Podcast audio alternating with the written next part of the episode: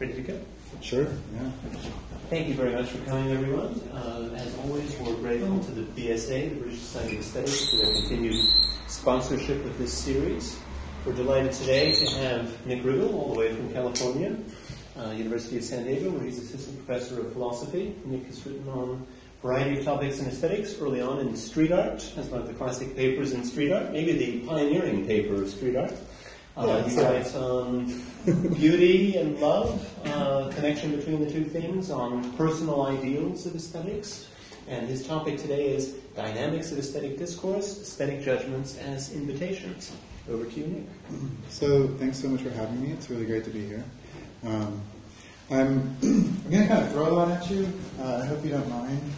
Um, I am, I'm thinking through a whole lot of things uh, related to aesthetics and conversation. And, um, and I have a sense of where I want to go, and I have some sort of rough ideas about how to situate things. But um, but uh, I hope you're willing for willing to to uh, to entertain me a bit. Um, so um, what I want to uh, oh sorry, I've got this backwards. I'm going to give you a little motivation here. Um, so what I'm, what I'm up to here is um, I want to give a theory of what, um, how basically how aesthetic discourse affects conversation and how um, it does it in a way that's different from what you might think of as sort of normal factual or descriptive discourse and um, other kinds of normative discourse like uh, moral discourse. Some of the things motivating me along these lines um, are the three things up here. So there's a general neglect of aesthetics in metanormative theory. Um, not entire neglect, but if you know this literature, you know that examples tend to focus on moral discourse and um, increasingly, I guess, on um, epistemic discourse or reasons or something like that. Um, but uh, when aesthetics does come into play, it tends to be quite uh, superficial or, or, sort of off the cuff. Small examples, not much investigation, I think there's more of interest to be said about aesthetic discourse. So I want to try to make some progress along those lines. The other thing is uh, I'm interested in increasingly in uh, what I'm calling communitarian aesthetics. So I'm interested in communitarian theories of aesthetic phenomena like aesthetic judgment, aesthetic value, um, and so on. And I want to contrast that just sort of um, in broad strokes with what you might think of as individualist aesthetics, which um, I think is kind of the default way of thinking about aesthetic experience, where you know it's kind of a matter of being an individual and sort of encountering some aesthetic object, having some experience, and, and then you might go like tell someone about it, um, and maybe they have the same experience, and you like talk about it. But at the end of the day, and, and this way of thinking affects the way we think about aesthetic value, um, aesthetic creativity, um, artworks, uh, all, the whole range of of things. And um, I want to suggest that, uh, at the very least, it's interesting to explore alternatives to this view because um, there aren't many alternatives. And I think you have to look, um, there's some hints in, in the third critique, but I think you have to look back to Schiller to find someone who's really clearly uh, articulating a kind of communitarian aesthetics. And, um, and I think it's time that we sort of get inspired by that way of thinking a little more, if only to have a kind of interesting contrast um, in, in, our, in, our, theorizing. And then so uh, I also think that um, this is sort of part of my part of this big project is, is to think in more big picture terms about um, about about the aesthetic. So um, we have a lot of very I mean, you're familiar with aesthetics. We have a lot of very interesting contributions to testimony, to disagreement, to aesthetic judgment, to all these things. But where's the big picture of studies? Where's the stuff that unifies it all? There's an interesting unified theory of testimony that connects to disagreement and judgment and value. Um, I want one of those. Um, I'm tired of reading the third critique. um, let's get some other ones on the table. Um, that's kind of the thought. I'm not going to give you that here, obviously, but uh, but I might I might hint at a couple of things here and there um, because I think that my way of thinking about aesthetic discourse, um, and then the sort of upshots that this way of thinking has for individual aesthetic judgments, um, has some interesting consequences for our ways of thinking about um, acquaintance, testimony, disagreement, uh, and the whole range of, of fun stuff that we like to think about. So, a little motivation.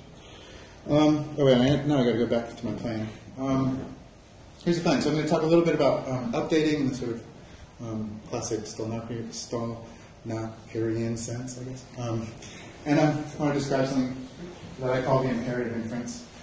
And then, um, and then I'm going to try to explain the imperative inference. Um, and I'm going to say it's not implicature uh, in any sense of that word. It's um, more likely a feature of the speech act we typically perform in a discourse.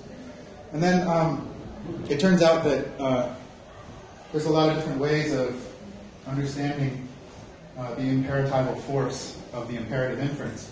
And so I'm going to go through a bunch of ways and pick out four and say uh, these are the more likely ones demands, requests, recommendations, invitations.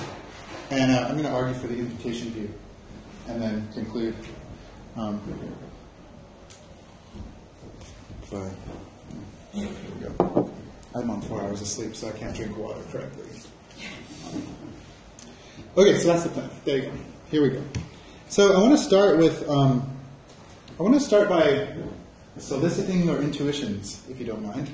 So um, imagine, uh, imagine we're hanging out, and uh, we know each other, but like we're not, we're like, we're acquainted, right? We're not like deep friends, we're acquainted. Uh, we don't have any reason to hate each other. Put it that way. Um, and uh, we're hanging out by a bridge, and um, and kind of kind of out of nowhere, I just say, eh, "That bridge is beautiful." Now, suppose I say that, and you just go, "So what?" Something weird about that. Something weird about that. You shouldn't say that. You shouldn't say that. Well, my guy's cut off. Darn. Um, now, okay, just maybe hold that in mind for a second. Contrast that with this claim. We're hanging out, don't have any reason to hate each other. Out of nowhere, I just go, that bridge, ethically, ethically built. I think in that case, your so what makes a little more sense. A little more sense. It might, it might still be weird, but I, I, I just want a contrasted claim right now, comparative value. It seems like it's better to say the aesthetic claim than it is to say this. And I think it's just definitively bad to say something like this. We're hanging out. We have no reason to hate each other. And out of nowhere, I just say, that bridge, two lanes wide. You're like, so what? Give me more. What's that? oh, true. so there's also badness related to street value. Um, not what I had in mind. And I actually have never looked at the, at the lanes. You're right. Um, okay. It's probably the Golden Gate Bridge, which I know from many, many, many experiences that it is many more than two lanes wide. So, unless those. So, um, Paul Ziff noticed a similar phenomenon, but I want to distinguish what I'm talking about from his thing. So, just really briefly, in anything viewed, he has this look at the dried dung. What for? If I had said, look at the sunset, would you have asked what for? You wouldn't have, of course. Sunsets are customary objects of aesthetic attention. But not everything is. Not soiled linen, greasy dishes, bleary eyes, false teeth, not everything. Classic Ziff. Um, so, um, what, what Ziff wants to point out is that sunsets are customary objects of aesthetic attention. I want to point out the way in which aesthetic judgments ask you to um, draw your attention to a certain spot, and not merely to look, right? Not merely to look, but to appreciate. So I think um, in the in the in the first case that I gave you, um, oh wait, I have a slide for that. So here um, he's looking with his laser eyes. Um, I say that bridge is beautiful, and he looks, but then just says nothing. There's no there's no uptake. There's merely just kind of like. So merely looking, I think, is not sufficient to solve the issue. You, you still have not done the right thing in some sense, even if you just look. I think the intuition is um, uh, that aesthetic discourse carries a defeasible presumption of uptake. So the thought is, um, now this can, don't don't don't go too far with this uh, right away. This can go um, bad in all kinds of ways. The judgment can be misformed, can be inappropriate, can be incorrect. Uptake is not generated uh, or not, in some sense, um, called for. Um, but I think in these simple cases, we can say um, when things are going smoothly, anyway, aesthetic discourse carries a defeasible presumption of uptake, one that can be defeated, of course. Um, and the uptake is something like appreciation. It's not just looking, it's, it's actually like aesthetically appreciating. So um, I think we see some evidence along these lines when we look at um, connection between a typical aesthetic claim and, and, a, and, an imperative of some sort. So we typically can say, if I'm like, hey, that, that coat is, I mean, my coat is stunning. I don't get to wear this in San Diego. So I'm like very proud of it when I get to wear it in cold weather. Um, that coat is stunning, right? I say. Um, and I'm even pointing, right? Like, look, right? Um, it seems like uh, typical aesthetic claims are interchangeable with, with imperatives to, to look or to appreciate or to hear. Um, the bridge is beautiful. Look at the beauty of that bridge. Um, those seem roughly interchangeable in, in, in much aesthetic discourse. Uh, unlike uh, what I call ordinary descriptive claims or factual claims, um, that code is red. See that the code is red. It doesn't seem, doesn't seem um, felicitous or apt. Uh, and then, of course, we're, we're all familiar with prescriptivism and its variations. Um, we might want to analyze moral claims in this way, but, but I think, nonetheless, typically in moral discourse, if I say it's morally wrong to wear that coat, um, you're communicating in some sense, you know, don't wear it. Some kind of imperative uh, to that effect. The bridge was carelessly engineered. Don't use the bridge. Um, so right, right now you might be thinking, okay, well then moral and aesthetic claims are, are kind of more or less the same. Um, in this respect, they have they they communicate typically these imperatives to what? Well, moral discourse is about action, so to act in a certain way.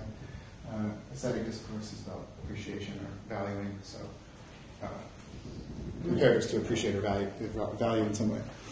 But I want to I want to try to convince you with a second um, example that um, aesthetic discourse has unique updating features.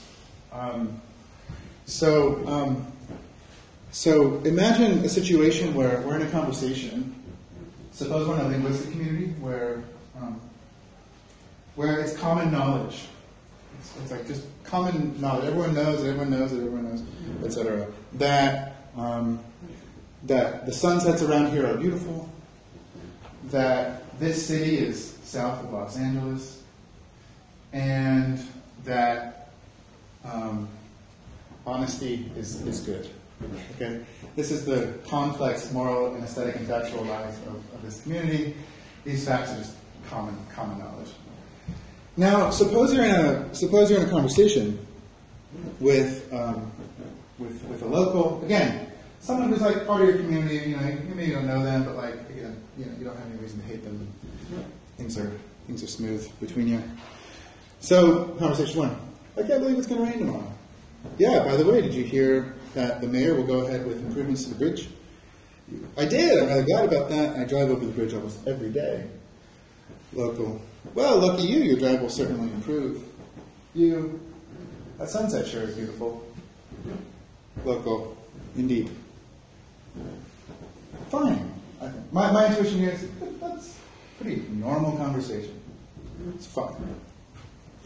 Compare that with, um, sorry, I wanted to I wanted to note a couple of things. Um, that first of all, as I mentioned, it's common knowledge that the sunsets around here are beautiful, but it's also um, a kind of manifest event, right? You're you're like standing here chatting.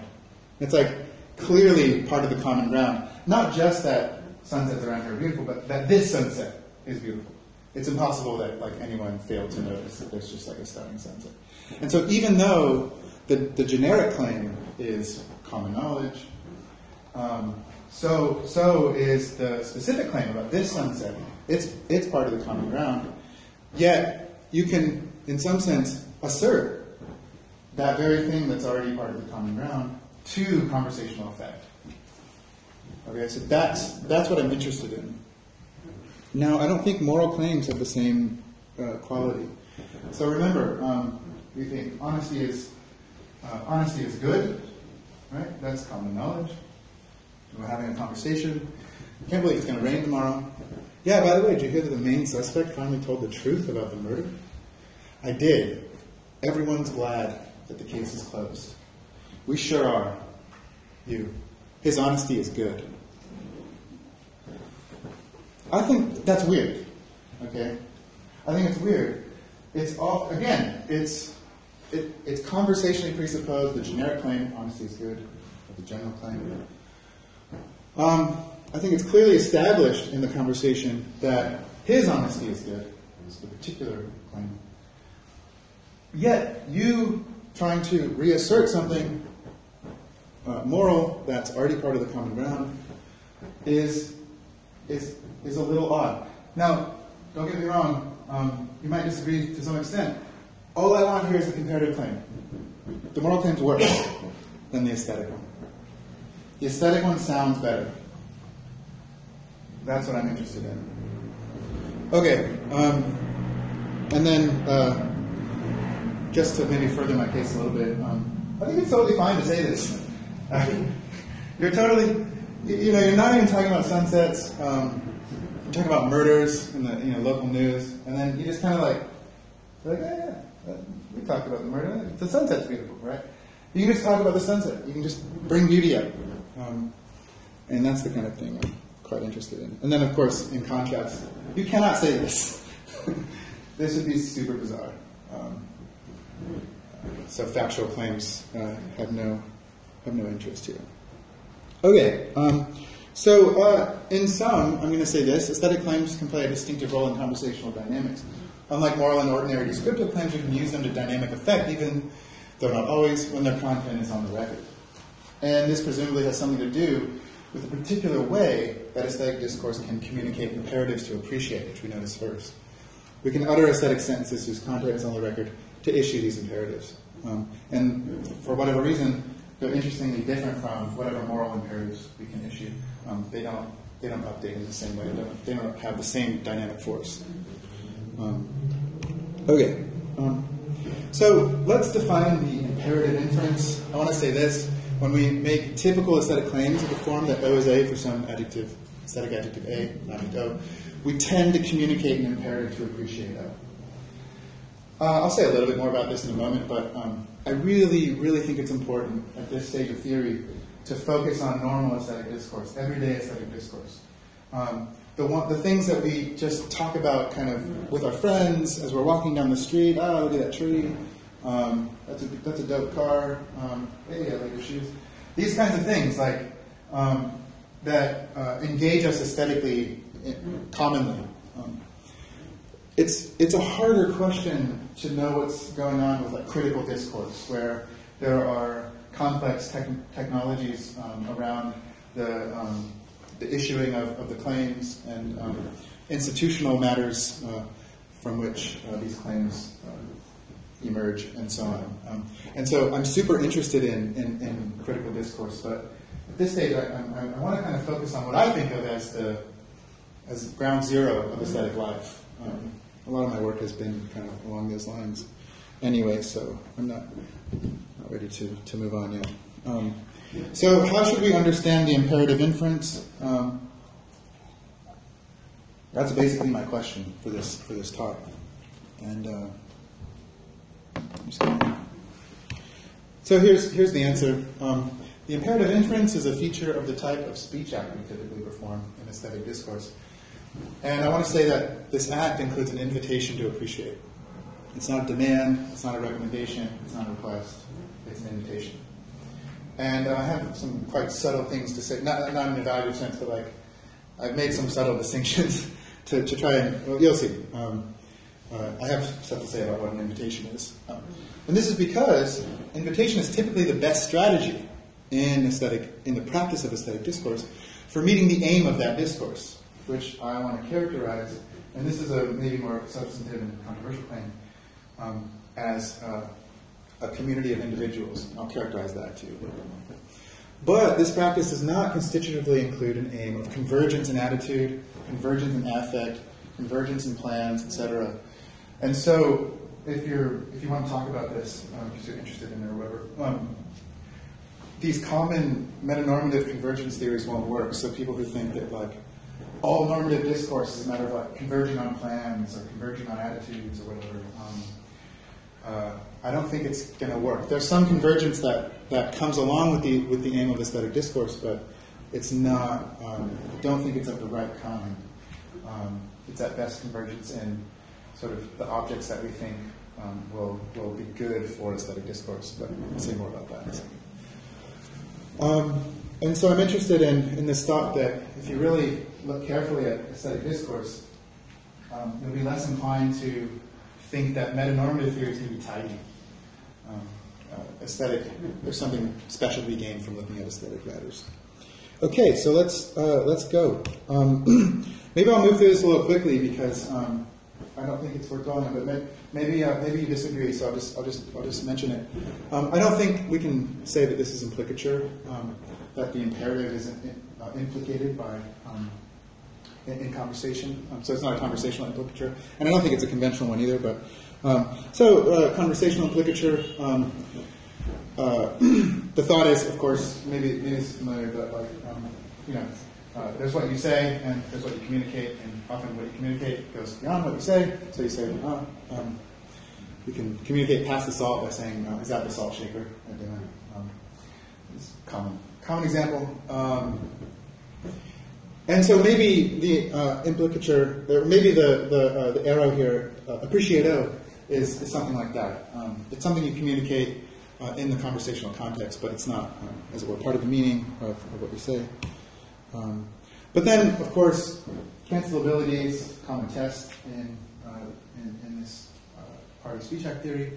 So if P conversationally implicates Q, then there are contexts in which uttering P does not commit the speaker to Q. But I think cancelability doesn't work well in, um, when it comes to the imperative inference. So here's an example for you. Uh, Billy says that he loves Radiohead's music. According to him, it's gorgeous, energetic, and thrilling. But whenever it's playing, he seems almost not to notice. He never shares the music with his friends and does not care about going to their concerts. The other day, Billy said, The Radiohead song that is playing is absolutely stunning. But when I turned my attention to it, he looked puzzled and asked, What are you doing?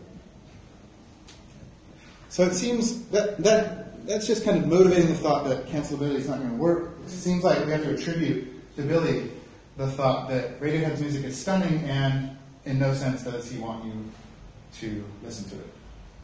But wanting one to listen to it is um, part of the felicity conditions of any kind of imperative, so, um, so it seems, seems strange. Here's a couple of claims, maybe to further this thought.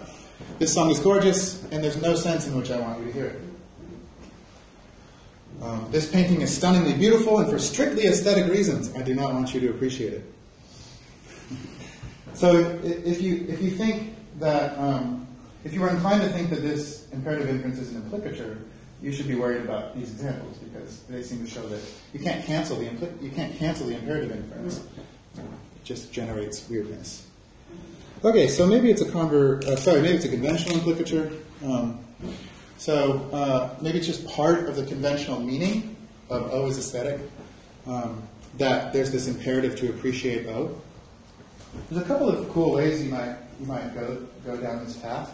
I've explored them, um, and I'm just not. I don't think it's very promising, but maybe you'll maybe you'll disagree. One is um, maybe we reason like this: um, S has just said, "Oh, it's aesthetic," but I know what aesthetic value is. Um, a priori, it's that which we have defeasible reason to appreciate. So here's just a principle that like James Shelley is really attracted to this principle. Um, therefore, I, I, ought, I have defeasible reason to appreciate O. Um, so, you know, that, maybe that's maybe that's how we're thinking. It's just kind of part of the meaning of what's said that that this imperative is generated. Here's a slightly different route. Um, that's supposed to add O's aesthetic to the conversational record. But aesthetic value is such that one cannot assent to O's aesthetic unless one's acquainted with O's aesthetic character. acquaintance principle. We all know that. Therefore, um, I should appreciate it in order to assent to to the record. So it's not quite the meaning of what's said, but it's meaning of what's said plus just like the most basic features of conversational dynamics. Um, so build it in a meeting, I don't know, something like that. Uh, some people do that anyway. So, um, and so uh, there we might get a kind of conventional implicature. Um, but uh, I don't think that's going to work because there are decent aesthetic claims that um, uh, that we can assert um, that uh, in some way don't uh, don't communicate um, acquaintance or, or this or this principle.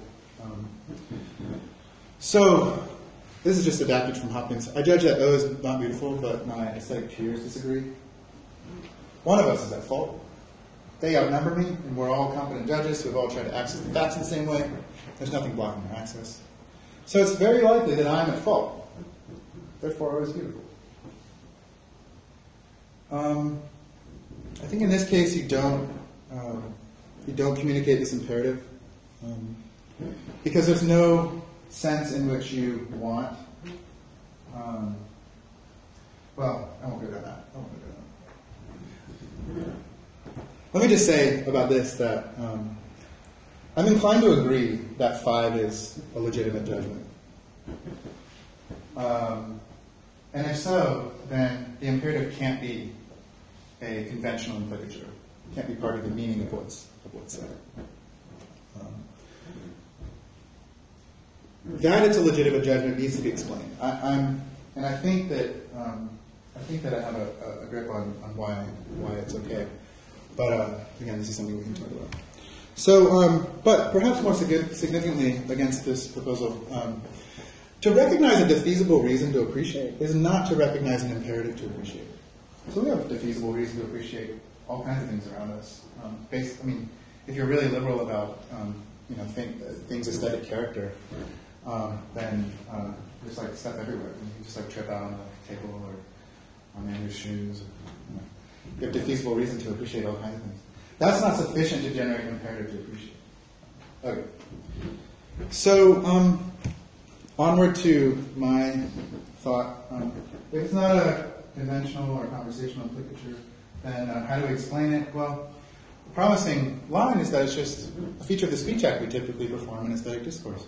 It's just a speech act that is or includes or is part of a hybrid speech act that, um, yeah, that has this imperative in it. Um, so um, that's what I want to talk about now. Um, but notice that there's a lot of different uh, kinds of imperatives, and so I, I, I, um, I made this story up to communicate them. Uh, so come over, invitation. Take Highway 5 south to the 80s and exit Montezuma Road. Instruction. Grab some wine on your way. Request. Go on in. The, dining room, the dining room's down the hall. Permission. Don't drink the whiskey on the third shelf. Demand. Command. Eat the food. It's a threat. A dare. Drink some Pepto Bismol and call me later. Recommendation or advice. Lie on the couch and watch a couple TV shows. Suggestion. Get well soon. Well wish die, you horrible cook. Expression of contempt. Um, so these are all, you know, of the form of an imperative, but, uh, you know, they have quite different uh, forces in, in conversation, different meaning. So, um, without belaboring the point too much, I'm just going to say these are the ones that are plausible. Um, I think it's possible to say that. Um, uh, people, there's literature and I'll discuss it in a moment, where people defend the recommendation view. Um, Kant, obviously, or a Kantian view, a Kant style view, would take up the demand style. Um, request just kind of, I don't know, maybe it's interesting. Um, it has it shares some features with with uh, some of the others, and then um, invitation. And I might mention the, the view I do want to defend, the invitation view, is um, is it's it's not uh, it's not totally uh, original in some ways. Um, there are some philosophers who have, who have kind of gestured at the view. You know Ted Cohen's work, um, and Alexander Nehamas's work, and um, there's even um, Arata Hamawaki, uh, Hamawaki has a um, has a, um, a paper on Kant and Cavell where he he construes Kant as having an, a kind of invitation view. Um, it's, uh, it's pretty striking. Uh, but when I asked him about it, he, he seemed to want to defend the demand view, so I don't know. I don't know what he's thinking. But um, anyway, uh, and you know, Kant, the demand that Kant has is interpreted in 50 different ways, so uh, maybe this helps.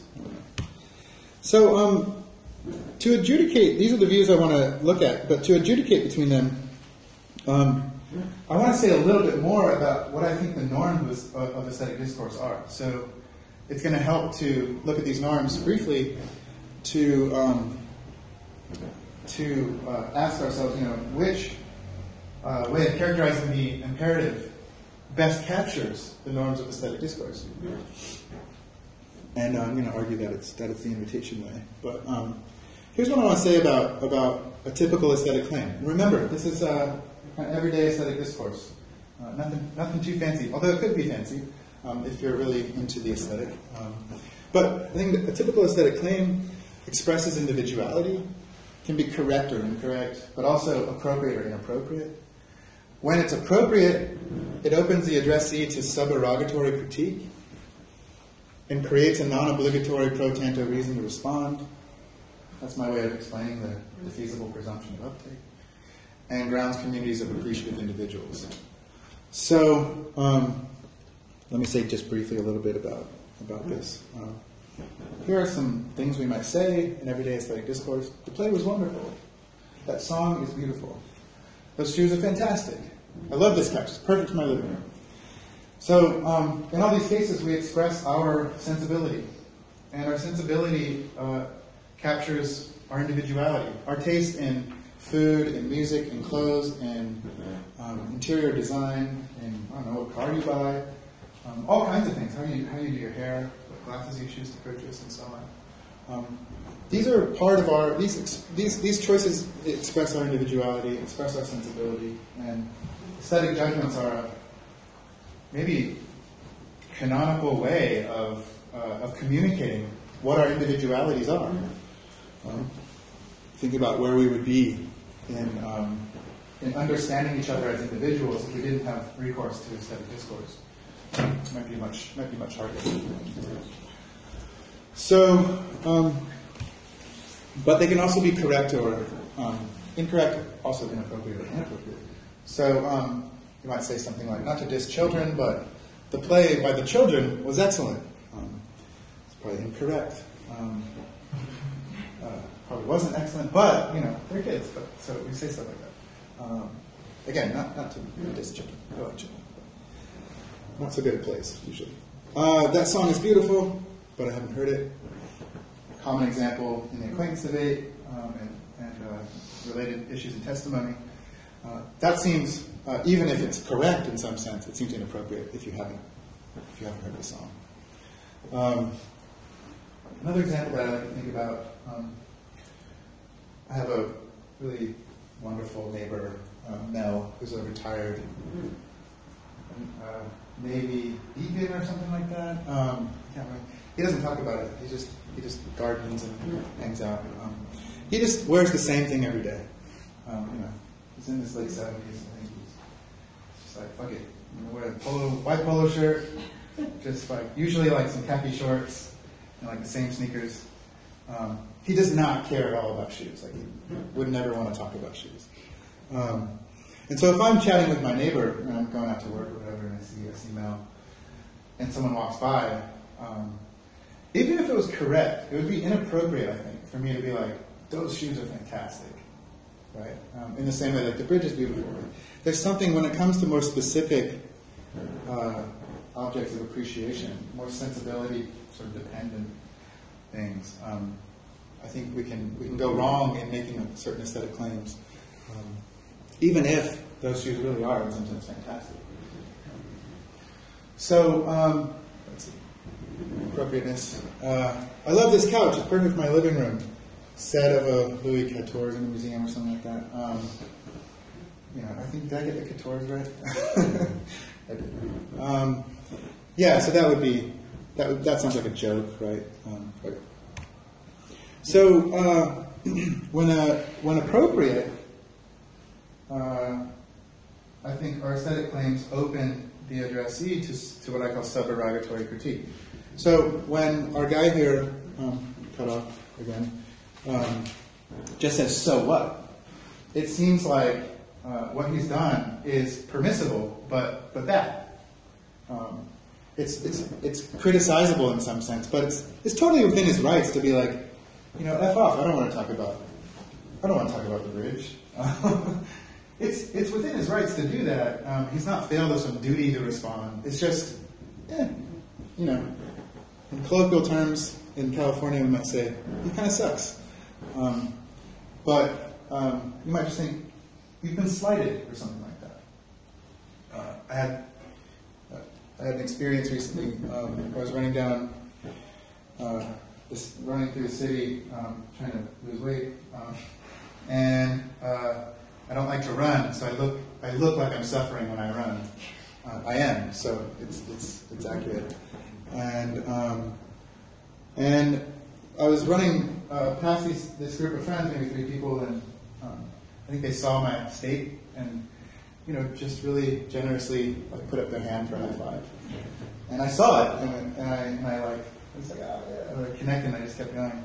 Um, it was like a delightful, you know. I, they, they, proposed this thing. I saw it. We connected. Like, it helped me. It helped. It was like it was beautiful. Um, but imagine if uh, I was running and I saw the hand go up, and I just look at it and I just kind of like keep going. I think it's totally within my rights to do that. I haven't failed them or something. I haven't like failed to respect them as people or something like that. But I think nonetheless they would justly criticize me in, in a certain sense. It's, it's what I want to call a suberogatory failure. A, kind of slight or a kind of um, someone observing it would just be like, that dick didn't, that, that guy didn't high five. And he just totally could have high fived the, the person. Um, he didn't. do. It's just like it's a little, it's a little bad, but it's not. It's not morally bad in a sense. Okay. So um, this is a little hairy, maybe, but it's the thing I want to say. Um, a typical aesthetic claim, when appropriate, creates a non-obligatory pro tanto reason to respond. And that's why, when you don't, you're open to suberogatory critique. So it's kind of explaining the other thing. It creates this reason um, in, in, a similar way, I think, to how requests create reasons. So um, imagine you're at home and someone knocks on your door and uh, they're like, you don't know them, perfect stranger. And they're like, can I use your bathroom? I think um, completely okay to be like, piss off. right? yeah, and not, and not on my bushes. Um, uh, but um, I think requests create a, a kind of pro tanto, non obligatory pro tanto reason to take them up when, perhaps only when, at your discretion, you value the person who's issuing the request to you. So imagine it turns out, um, you know, this person is, saying this, to a perfect stranger, get out of here. Um, but then you, then you see, oh wait, this is my neighbor whose bathroom's being remodeled. Then I think you've just as it were, that, that mode, just right then, that attitude of valuing, just created a non-obligatory pro tanto reason for you to, for you to um, um, take up the request. Now, you don't have to. There's not, it's, again, it's non-obligatory. But it, you have a reason now to do it that you didn't have before. Just because, at your discretion, you say, oh, you know what? I'm going to decide, as it were, to, to say, this, uh, this person, I like, you know, I like this person, I value this person in some way, so I give the request. So I think aesthetic judgments are, are like this, where at your discretion, when you value the individuality of the person who's um, issuing the aesthetic judgment, um, you have a sense of their style, or you like the way that they issued the judgment, or um, really any number of reasons um, might uh, might cause you to uh, to value the individuality of the judger or of the of the, the person making the claim um, in such a way that this non-obligatory pro tanto reason to respond is created.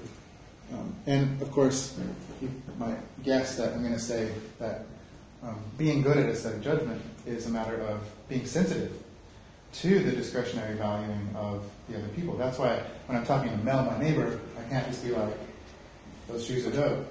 Right? He wouldn't care. And I know that he wouldn't care. So there's something inappropriate about, about that. Okay. So, um, and they uh, and they typically ground communities of individuals. So, um, to, to, give you a sense of what I of what I mean by this, I think when aesthetic discourse goes well, like we feel good. Like it, it's just like it's a nice it's a nice state of state of affairs when aesthetic discourse goes well. Um, here's a couple of examples. Nacho and Sal decided to try the new restaurant downtown. Cuisine, the cuisine was unfamiliar to both of them, so they took a stab at ordering. The food came, and Nacho took a bite. Wow, this is intense and delicious. Uh, Nacho paused. Here, try this. Sal studied the offering and ate it. Wow, yeah, not so sure about delicious.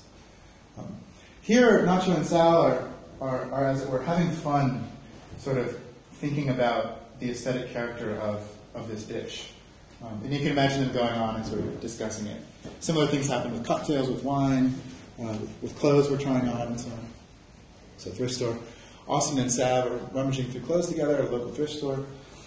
So, uh, through the aisle, Sav hears Austin say, This coat is stunning. Sav responds, Oh, let me see, and peers over the aisle to get a glimpse. It is, try it on. And so, this kind of aesthetic discourse around the code, around a dish, um, and it goes well, we kind of we, we, can connect, even if we don't make the same aesthetic judgment about the thing.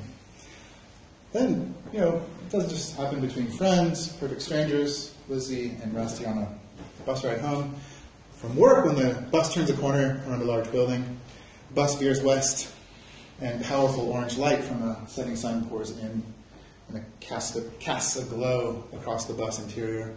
Breaking the silence, Lizzie says, The obvious. That is incredible. Rusty, a row back, responds, Sure it is. Again, I think we have, what we have here are um, through, through aesthetic discourse, we, we bond with one another um, in, in, in, in small and large ways. I mean, I think these are fairly small and everyday ways, which is what I want to focus on. But I think it's important to note, and you know, many more. It's, it's important to note this connection to community. Um, philosophers tend to overlook it, even though it's it's in Kant. It's in the third critique. It's, it's and it's something I talk about. Care about Kant. Um, but uh, when you look at contemporary aesthetics, people often don't make this connection. Um, it's, it's not totally um, ignored. Andy Egan has a great paper on aesthetic disagreement that, that, makes a big deal of it. But when you compare to sociology, anthropology, um, theories of um, aesthetics and evolution, and, and, many other things, the emphasis on community is just like shot through these works. Um, and so uh, I think it's important for for us to, to, to focus on that a bit. Um, I think it's a typical feature. It's not just something that happens sometimes. It's a typical, it's a typical or even paradigmatic outcome of aesthetic, of aesthetic discourse. Okay, so here's the big picture. When we deploy aesthetic judgments, we express our individuality in attempts, conscious or not, in part to create reasons for others to engage with our judgment. These attempts can fail. When successful, the reasons they create can be ignored, in which case the addressee may be open to criticism. When the judgment is issued well and taken up properly, communities of appreciative individuals are realized and the end or the aim of the practice is met. So I do want to say that this state of appreciation, sort of object focused, but um, also, uh, so each one is appreciating the object, but through that appreciation, in some sense, appreciating one another. Um, that is uh, an aim or, or perhaps the end of aesthetic discourse. Okay, so um, Those are the norms of aesthetic discourse. And remember, we wanted to look at those because we wanted to find a way to adjudicate between these different options when it comes to characterizing the imperative um, and thereby explaining the imperative inference. So, um, I wonder how I'm doing on time. I guess I don't have that much time. About uh, 15 minutes, still a bit of time. Okay. Maybe I'll just go for, go for it then. Um, thanks for sticking with me. So, um, so here's Kantianism, right? Um, I don't want to say this is Kant's view because uh, I, I, get in trouble for that. Um, the Kant people are, you know, I don't know, they get me in trouble.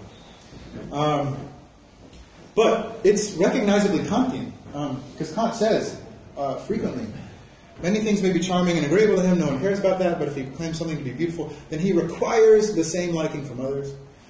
He then judges not just for himself, but for everyone, and speaks of beauty as if it were a property of things. That is why he says that the thing is beautiful, and does not count on other people to agree with his judgment of liking, on the ground that he has repeatedly found them agreeing with him. Rather, he demands that they agree. agree.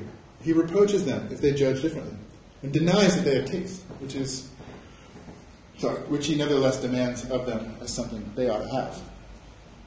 And then he says, a little bit later, we must begin by fully convincing ourselves, and he says this right at the beginning of the critique, fully convincing ourselves that in making a judgment of taste about the beautiful, we require everyone to like the object, and that this claim to universal validity, validity um, I, I, highlighted this, belongs so essentially to a judgment by which we declare uh, something to be beautiful that it would not occur to anyone to use this term without thinking of universal really well. You, you're familiar with this stuff. Um, and the by which we declare is interesting because, you know, to the extent that a Kant person wants to say, oh, but he's not talking about speech. And, yeah, he is. He says it right here. Um, but maybe you can quibble with that. Um, no, it's just a form of judgment that, like, yeah, Kant's not even talking about how they are issued in practice. And, um, trying to mimic my friend Clinton here. Uh, but, uh, but, you know, whatever. Um, let's just call it Kantianism and, uh, leave, leave whether it's Kant to, to another day, um, and say that a Kantian thinks that um, the imperative inference goes like this um, O is aesthetic. I hereby demand that you appreciate O. Um, Kant talks about requiring people to agree, but of course you can't agree unless you appreciate the thing. So uh, there's an implied demand to appreciate, so that's why it's Kantian. Um, and I think, you know, we can talk about this, but I think that Kantianism uh, nicely explains all the, all the individual elements of the norms of aesthetic discourse. So when you take each one individually, you get a pretty straightforward explanation. So why does it express individuality? Well, our demands to appreciate express our sense of what's really worth appreciating. Um, and that's, that, that's, that expresses your individuality. If you, if you really think that Ferraris are, are the thing, um, you're going to be like, Ferraris are beautiful, you know, and uh, that's a demand you're making, according to Kantian. Um, but it's, a, it's expressing your individuality. You're someone who likes these, these sports cars or whatever. Uh, they can be correct or incorrect, appropriate or inappropriate. Um, obviously, demands can be made inappropriately, um, so I won't dwell on that. Uh, when appropriate, opens the addressee to suberogatory critique. Maybe this is a little more controversial, but um, I think it's bad but permissible to ignore some appropriate demands. So um, maybe you're maybe your friend like appropriately demands that you um, get her a beer, um, but you're just like, get it yourself. I don't know. um, uh, uh, you know, that seems like um, you've you've you've ignored it. Uh, I think it's permissible to ignore it, but nonetheless, if you just say that, like that's that's like that's rude. Like, you know, you're, you're open to suberogatory critique. I think. Um, and then uh, I think you know you have a reason to respond to my comments about Ferraris if at your discretion you value my, my sensibility. Um, I think that's okay. And then um, it Kant's community, if our appropriate demands are met, then our aesthetic attitudes will converge. So um, we can get a kind of community of like appreciating um, of people, of sensibilities. Okay, so Kantianism is fine there, but what I think it doesn't do is, um, although it explains each one individually, it doesn't nicely explain the connections between them that you might expect. So um, I don't think the best way to, I think, I think typically in aesthetic discourse, the way it's the way we express our individuality that is, is, is one of the main sources of community. It's like the way you the way you talk about the beauty of that thing. Um, it's like yeah, you're like I like your style. I mean, that's kind of a common experience in aesthetic life and aesthetic discourse. Um, yet the Kantian thinks that um, uh, these things kind of come apart in a weird way. Uh, it's not the best way to express your individuality to go around making demands that other people agree with you. Because it's pres- presupposed that um, people kind of have their own individuality in aesthetic life. We know, I mean, aesthetic disagreement is, is, is, is the name of the game. And so we just know that other people don't agree with, uh, with us, typically. Um, and so it's, it's weird to go around saying, hey, I hereby demand that you agree. Because that's a lot like saying, I hereby demand that you share my individuality. Which sounds like kind of preference dictation or uh, um, I think Richard Moran is, is onto this in his, in his paper on Kant, Proust and the Appeal of Beauty, um, where he characterizes the Kantian judge as kind of overbearing person um, who thinks that you know your preferences in the aesthetic should be should be the same as mine. Um, whether or not that particular way of thinking about it is, is right, I think there's something to it, which is um, which is again just a kind of a comparative claim, uh, which is that even if even if this worry can be um, can be can be fixed, I think we can say at least that uh, that Kant, Kant's way, or the Kantian way of thinking, um, might not be as good as some other option. So at the very least, this this might be a, a worse option, and I think that's the case. Um, so anyway, let's move on to requests briefly. Um, I don't think this is plausible. Um, so you might think, oh, O is aesthetic. And, uh, the imperative inference is, is to a request to appreciate O. But um, requests absorb please. So I think Searle pointed this out in the 70s. Um, maybe someone did before but um, uh, pass the salt. If that's a request, you should be able to say please pass the salt or pass the salt please. Sure. Um, but go to jail is not a request, that's a demand. And so it's weird to say, go to jail, please. Um, no, there's no please. You just go. Um, and I think that uh, I think that the imperative implied by aesthetic uh, claims is is not such that it, it nicely absorbs please. So that's beautiful. Look at the beauty of that. I don't think that's ca- I don't think the imperative is captured by saying, "Look at the beauty of that, please." Um, to me, that just doesn't doesn't work. And this is not to say that that doesn't work sometimes. I just think generally that's not. It seems like please is actually turning that into a request. Um, that, that, it wasn't a request before, and so it was something else. And so I ditch the request view. But there's a common diagnosis of the problem with demands and requests, which is that aesthetic judgments don't really express what the speaker wants the addressee to do. I think they also express a thought to the effect that it would be good for the addressee to do it. So it's not just appreciate the object because I want you to it's appreciated because it would be good in some sense to do it. so Kantianism tries to capture that, that sense that it would be good to do it in the form of an authoritative desire, right, a demand. Like, I intend that you uh, do this thing, um, and that you do it out of recognition of my authority, something like that. Um, the request theory acknowledges that that's too strong, but its retreat is too extreme. Um, so it's not it's not just a mere expression of wanting, as it were, for someone to do something. The two other options, recommendations and invitations, both strike the balance. They say um, they express a desire. Okay. They express a desire for the addressee to phi, and the thought that it would be good for the addressee to do so.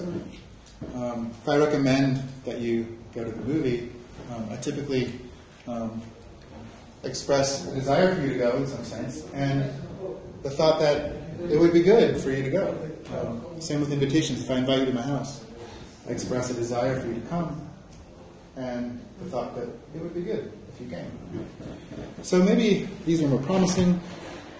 Uh, there are two philosophers who've written a paper about the re- recommendation thought. Um,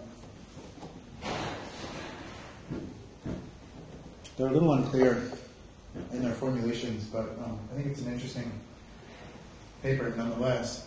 Um, they, they write, um, their paper is called Recommending Beauty, the Semantic and, Semantics and Pragmatics of Aesthetic Claims, or something like that.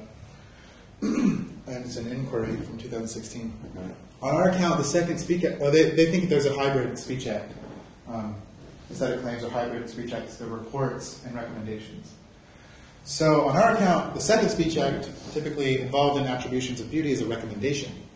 For instance, when uttering that nocturne in blue and green is beautiful, one does not only report that the painting is beautiful according to her aesthetic standard, but implicitly also recommends to her audience that they evaluate Whistler's painting as beautiful.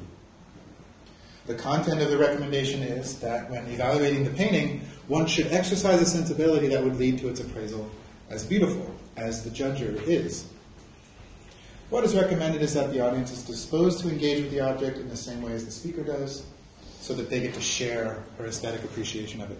And you can see that they're trying to meet some of the norms of aesthetic discourse that, that I laid out um, with the sharing. And the, uh, they have a kind of convergence view in mind. They also say this when the speaker offers a recommendation, she's not describing things as being a certain way, but rather inviting the audience to do something, to adopt a certain attitude. So when you look at work in philosophy that um, brings up invitation um, or, or sort of the range of imperatives, you find this very frequently that they're just they slide between um, between say recommendations or invitations, um, advice, and so on. So I think one of the important things we can do uh, moving forward is just articulate these different options a little more clearly. Um, so I want to do a little bit of that work here. Um, so here's one notion of, of recommendation. Um, S recommends that A phi only if S regards phi as in A's objective interest. So think of the doctor's recommendation. You know, you might not want to like stay at home for a week, but the doctor's like, I hereby recommend that you stay home for a week. Um, or it's just in your objective interest, uh, even if it doesn't, even if it conflicts with your subjective desires, interests. Um, but I want to distinguish this from what I'm calling an advisory invitation. So S advisorily invites A to phi only if S regards phi as something S would like to do, given S's interests. So a typical or a colloquial example here, um, I might say, sit down. You'll be glad you did. Or I'm saying, I hereby invite you to sit down, and I'm communicating my thought that it's in your interest to do it. You'll like it. Um, or that's somehow responsive to my sense of that individual's uh, likings, desires, sensibilities, and so on. But I want to contrast that with my favorite little concept in this in this uh, series of ideas, pure invitation. So S purely invites A to phi only if S regards A's phiing as something A would like to do, or as something S would like A to do. So I like this disjunctive character a lot.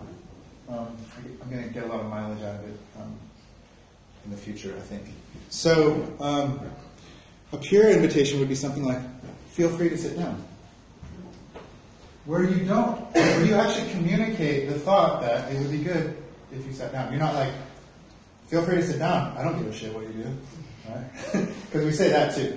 Um, but that's not what I have in mind. Um, I have in mind the, the pure invitation. It's like, come on over. Come on over.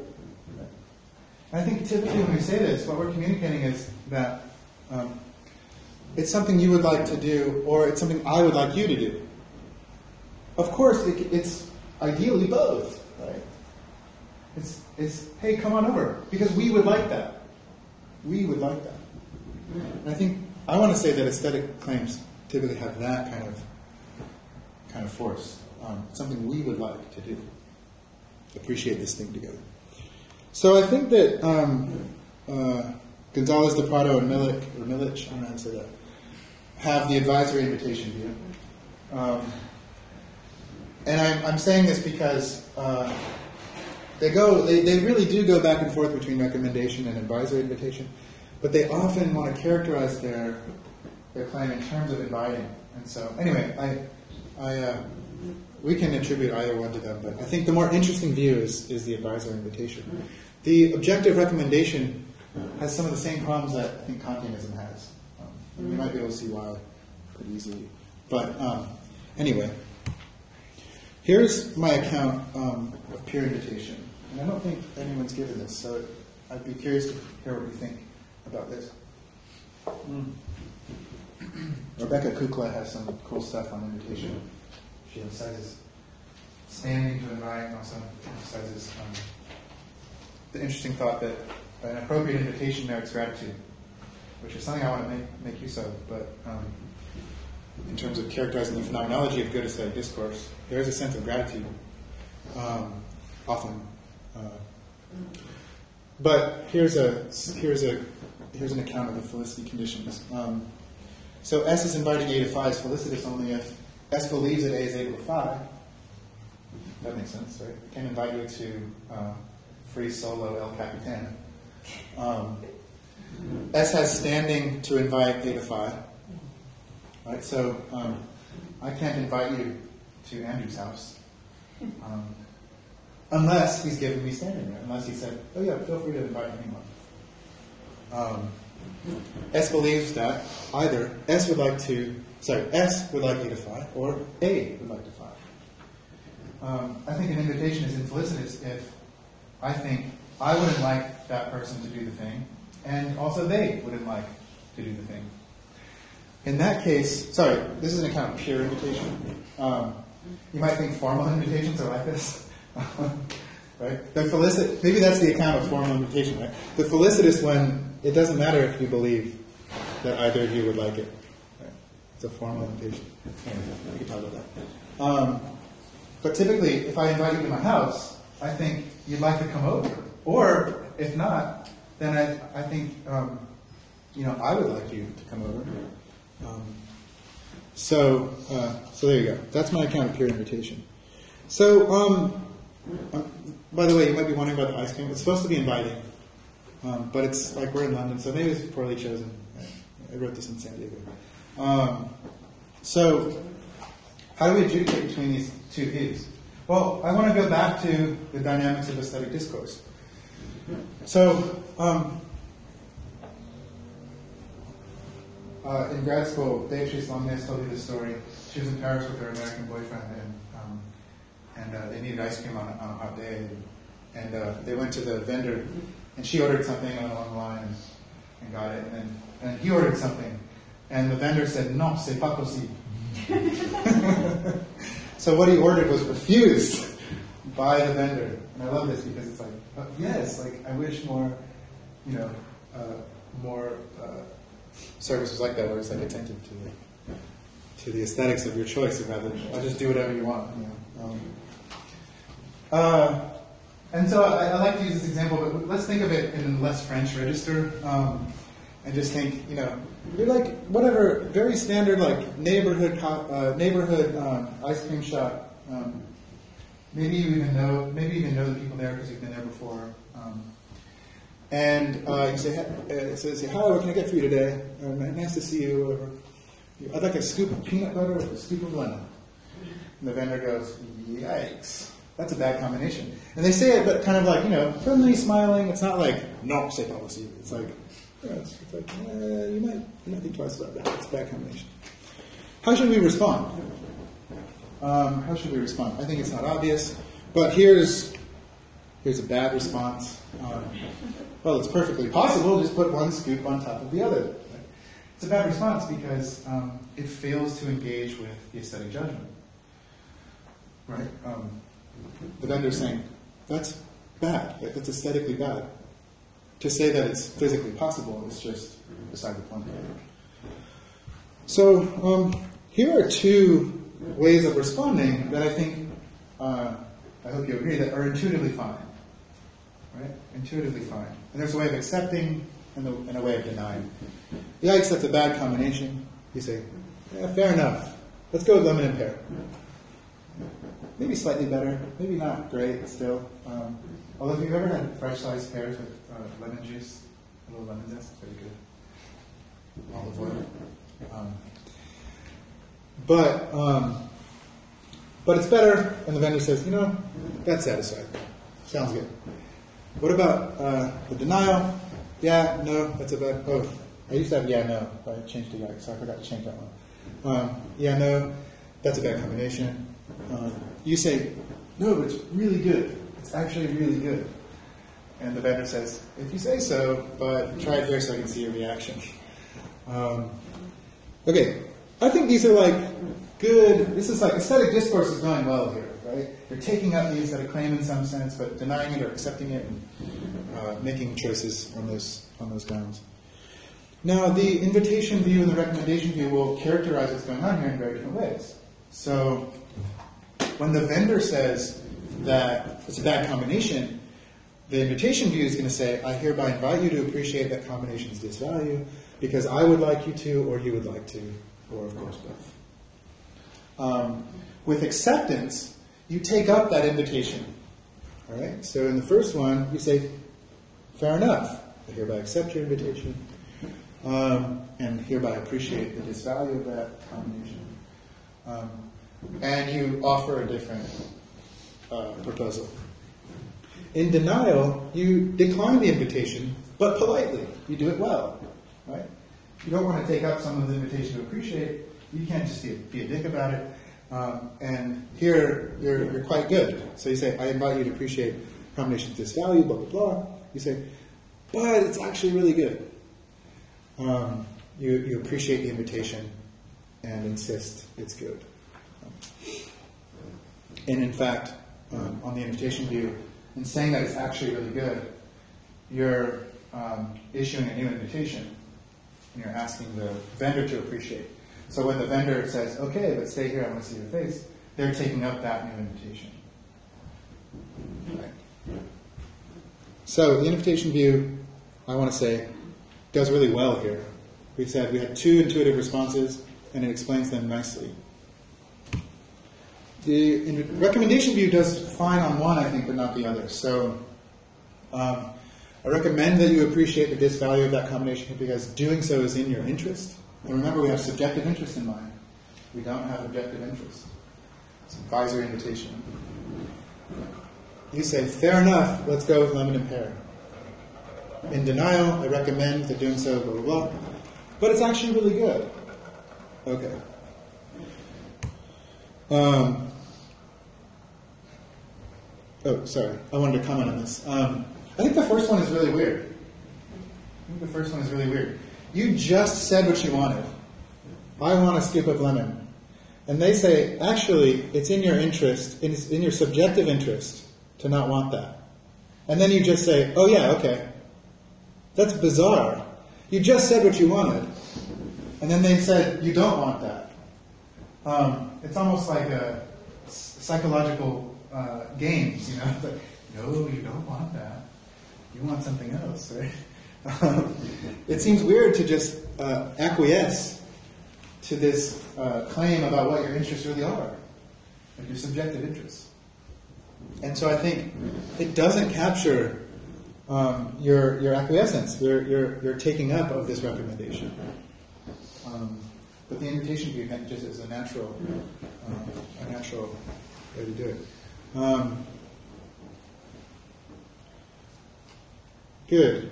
Um, and also note on the invitation view, one thing I really like about it with respect to this issue is that taking up invitations is exactly the kind of thing we do to expand our aesthetic interests. You can, you can still want lemon and pear and think that it's in your interest to have that, sorry, lemon and peanut butter, and think that it's in your interest to have lemon and peanut butter. Um, while nonetheless being like, oh, you're inviting me to try something else, like, I'll try it. I haven't changed what I think is in my interest. I still, I still kind of want the, but you've invited me, so I'm going to take it up. But on the recommendation view, um, you have to agree with the recommender's take on your self-interest in order to take up that recommendation and try something different. And I think that's strange. I don't think that's the right way to characterize the dynamics here. Okay, um, one more, uh, one more. I've, I've about two more minutes. So thanks for being patient. Um, uh, another way to think about these views is to think about how they would characterize the um, sort of downstream effects of someone who almost like rudely uh, rejects your invitation or recommendation. So um, you say, hi, oh yikes, that's a bad combination. And you say, well, that's what I want, goodbye. Right? maybe, the, maybe the American did this in, in, in Paris, right? I'll say pas possible. What? That's what I want, goodbye. Um, how should the vendor feel? That's the question. How should the vendor feel about this? Um, I think if, if they just issued a recommendation, then they should just be like, all the words for you, right? I, like, you refusing is no uh, mark against my recommendation. It doesn't affect the confidence I have in issuing the recommendation. Um, I just think you're like being closed minded. You're failing to acknowledge me as a source of evidence about what's, what's in your interest. Um, so I think if, in response to this blunt refusal, the vendor should just be like, that's good advice, all the words for you. But I think with invitation, the vendor should uh, be a little hurt. Um, so if they really invited you to appreciate something else, um, and you're just like, no, right, won't do it. I think the vendor should be like, oh, again, there's this kind of sense of suberogatory critique. It's in, in, your rights, but like, all right, you're not game for this, like whatever, piss off. I think there's a, a slightly more critical attitude that, that is merited. And so it's my, my intuition that, um, that, that the vendor should feel this kind of, you know, jerky, like, sense in response to the person. Um, and, uh, and so I think looking at, looking at these kinds of downstream effects can, can help too. Okay, so concluding, um, or concluding this section briefly, um, once the recommendations typically reveal a reason um, for you to do something, to take up the recommendation. So long as you have no reason um, to distrust the recommender. Um, our normal epistemic relations are such that, like, we take up recommendations. They constitute these these reasons is evidence for us. Declining to trust the recommender is a failure to recognize a person and their status as a trustworthy source, their, their status in this epistemic web um, as a reliable source. That's very different from a failure to take up an invitation to join activity.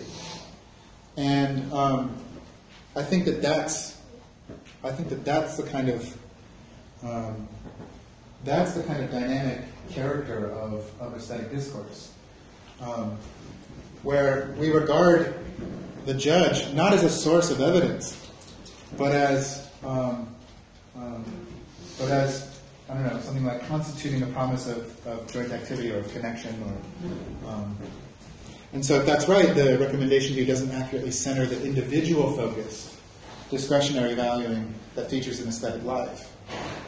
Um, Again, I think aesthetic discourse engages us first and foremost as individuals with our own sensibilities and styles, not as sources of evidence. Um, and so, if we look back at the first example, we have our friends here again. That bridge is beautiful. I hereby invite you to appreciate the value of the bridge. Um, it explains why the so what is so weird. Because you've just invited them to appreciate, and they're just like, I don't care. Um, um, and so um, something more like this is, is maybe a, a more fluid and, and, and, excellent form of aesthetic discourse. Hereby invite you to appreciate the bridge's beauty. Um, oh, it's cut off. It says, I love it, though I think it's stately. I see that, though I find it more elegant. Um, here, the invitation to appreciate is being taken up. They don't have the same judgment but um, nonetheless, it's going well. This kind of thing is what we do. Talking about films, talking about artworks, talking about clothes.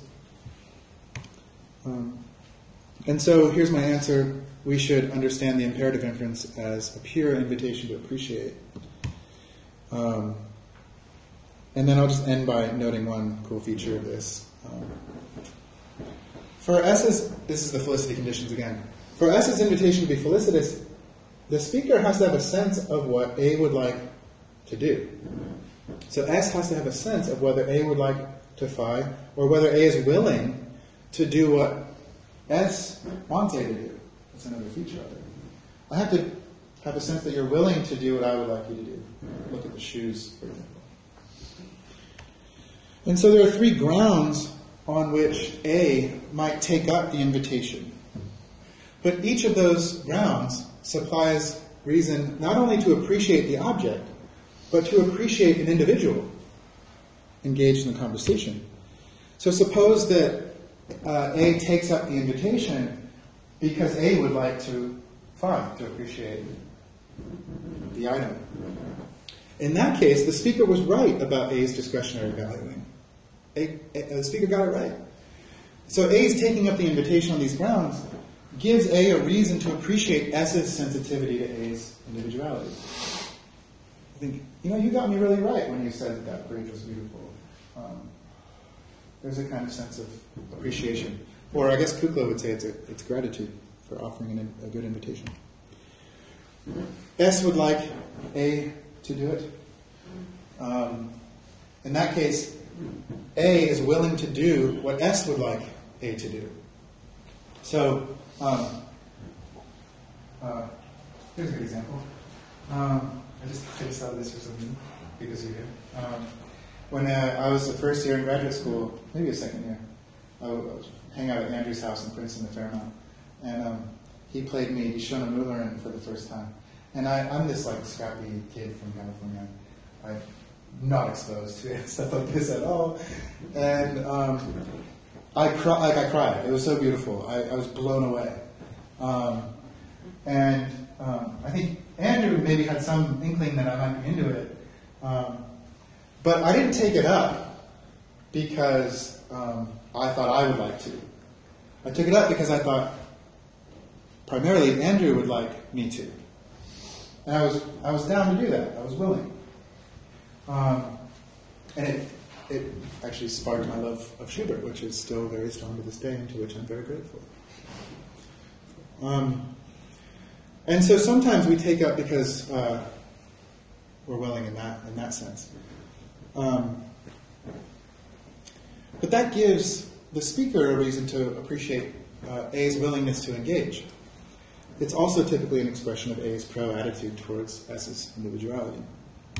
And then, of course, the, the best outcome is both, right? That, um, that we're both sort of appreciating the object, but also attentive to these appreciative reasons that are focused on each other, uh, with willingness to engage, with sensitivity to individuality, and so on. And so the aim of an aesthetic discourse I want to say, is this state of object and other focused mutual appreciation. We might converge to some extent on which objects are good at grounding this state, i.e., which ones have aesthetic value. I mean, that's my theory of aesthetic value in, in short. Um, I don't know if, uh, we could talk about that, but I want to say that uh, I want to kind of functionally define aesthetic value in terms of things that are good for aesthetic discourse in this sense, for creating this state of mutual appreciation. Um, and so that's my communitarian theory of aesthetic value, but we can talk about it. Um, because, um, yeah. But anyway, such convergence does not require agreement in response. And that's it. Thanks so much.